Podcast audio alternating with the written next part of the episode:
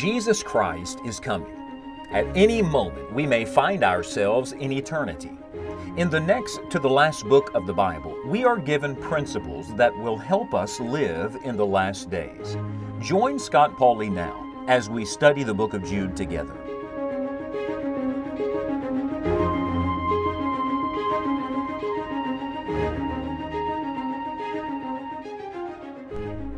Have a question for you today. Do you keep yourselves or does the Lord keep you? Now, it's a little bit of a trick question because the answer is yes. the answer is there's a truth in both. As far as salvation is concerned, praise God, the Lord keeps us. Aren't you glad you're kept by the power of God through faith into salvation? That's what the Bible says.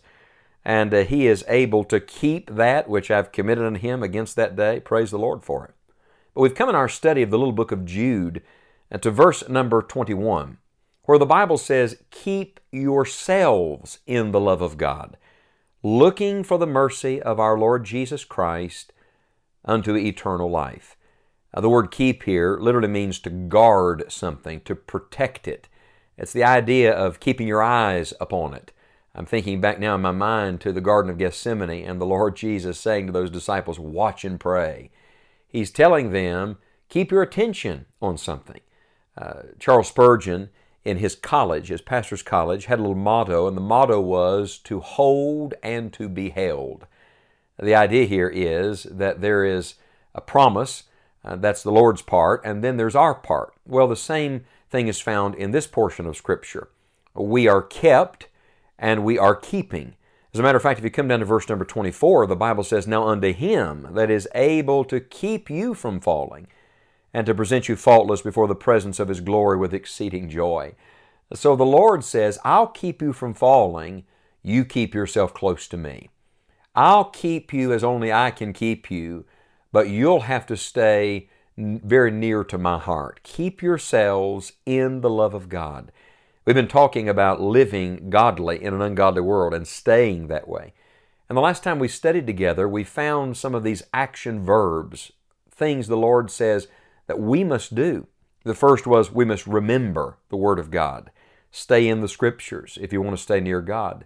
And then we must build on our faith, uh, adding to our faith all the time, seeking to be a growing Christian. Then we've learned that we must pray in the Holy Ghost. We must learn what it means to commune with God and to live in a spirit and an attitude of prayer every day. This is the secret to staying right. Do you remember Daniel in the Old Testament? How did he stay right through the entire Babylonian captivity? Very simply, he opened his window towards Jerusalem three times a day and he prayed. What an example of living godly in an ungodly world. Well, now we add to that list by coming to verse number 21 where the Bible says, not only must you remember and build and pray, now you must keep. This is not a word of emotion, this is a word of will. In other words, we're not talking about feelings here. We're talking about obedience to God. We're talking about continuing in the path that the Lord has set us on. Now, let me give you Jesus' words uh, that parallel this. In John chapter 15, verses 9 and 10, he says, As the Father hath loved me, so have I loved you. Continue ye in my love.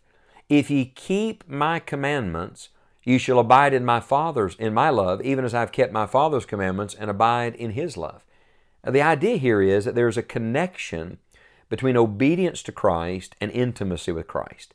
Now, hear the words again keep yourselves in the love of God. That doesn't mean you have to work for God to love you. Friend, He is love. He loves you with an everlasting love. There was never a day He didn't love you, and there'll never be a day He stops loving you. He could never love you any more, and He will never love you any less. So, what could it mean to keep yourselves in the love of God? The idea here is to stay very close to the heart of God.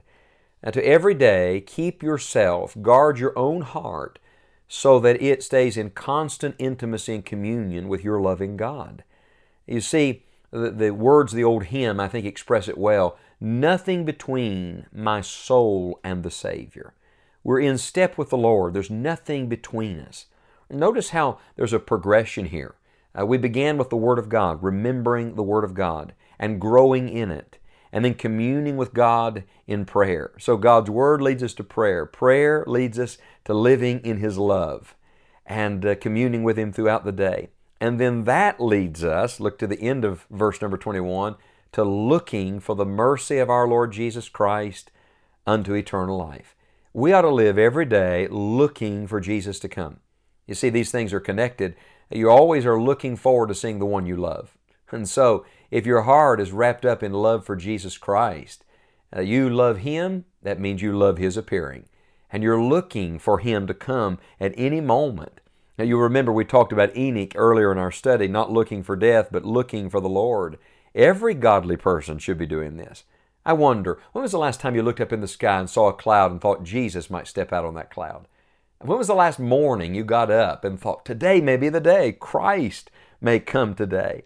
You see, life began for you by looking to Jesus. That's how you're saved. You look to Him in faith. And guess how it's lived in victory? By continuing to keep your eyes on the Lord Jesus. Looking at Jesus, the author and finisher of our faith. If you want to stay right with God, you must fix your eyes on Him and keep your eyes on Him. You know, when you drive a car, whichever place you fix your attention, your gaze, eventually your vehicle begins to drift in that direction. I'm afraid sometimes we get our attention so fixed on this world that suddenly we find ourselves drifting right toward it. No, keep your eyes on the one who never changes. He's never moved. He's the fixed point of reference. That is the Lord Jesus Christ live every day loving Christ and looking for His return. Several years ago, um, one of the children and I were flipping through the, the channels looking for something decent to watch, and we came across a documentary. I don't think uh, our children were very excited about it at the time, but it intrigued me. It was a documentary set in Antarctica. There were 50,000 male penguins. They were all huddled together. If I remember correctly, it was something like 40 below zero. All the, the female penguins had gone south for the winter. The ladies are always smarter than the men, aren't they, gentlemen? And uh, these men, they're going to tough it out. So these male penguins have suffered through uh, three or four months of darkness, no light, no sunlight, shivering, standing together, trying to stay warm. And they were doing a documentary on them, and the, the video camera captured the moment when the earth tilted on its axis just enough and the first rays of sunlight broke through the horizon in three months. It was fascinating. It was beautiful. Then you could see these 50,000 penguins, and they were all huddled together, but interestingly enough, they were all facing the same direction. And the moment I noticed that, at that very moment, uh, the, the interviewer said to the scientist, Why are they all facing the same direction? And his words were these He said, They were standing looking for the coming of the dawn.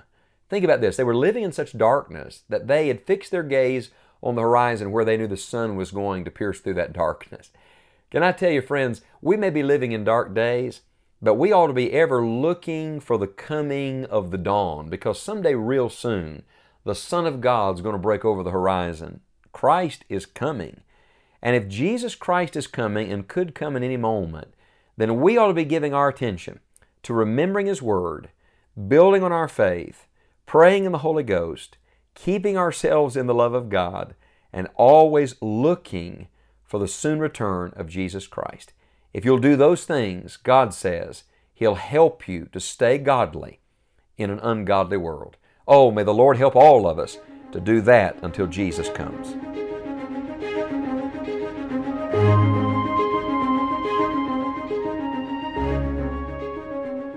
On the edge of eternity, what matters most is knowing Christ and living for Him.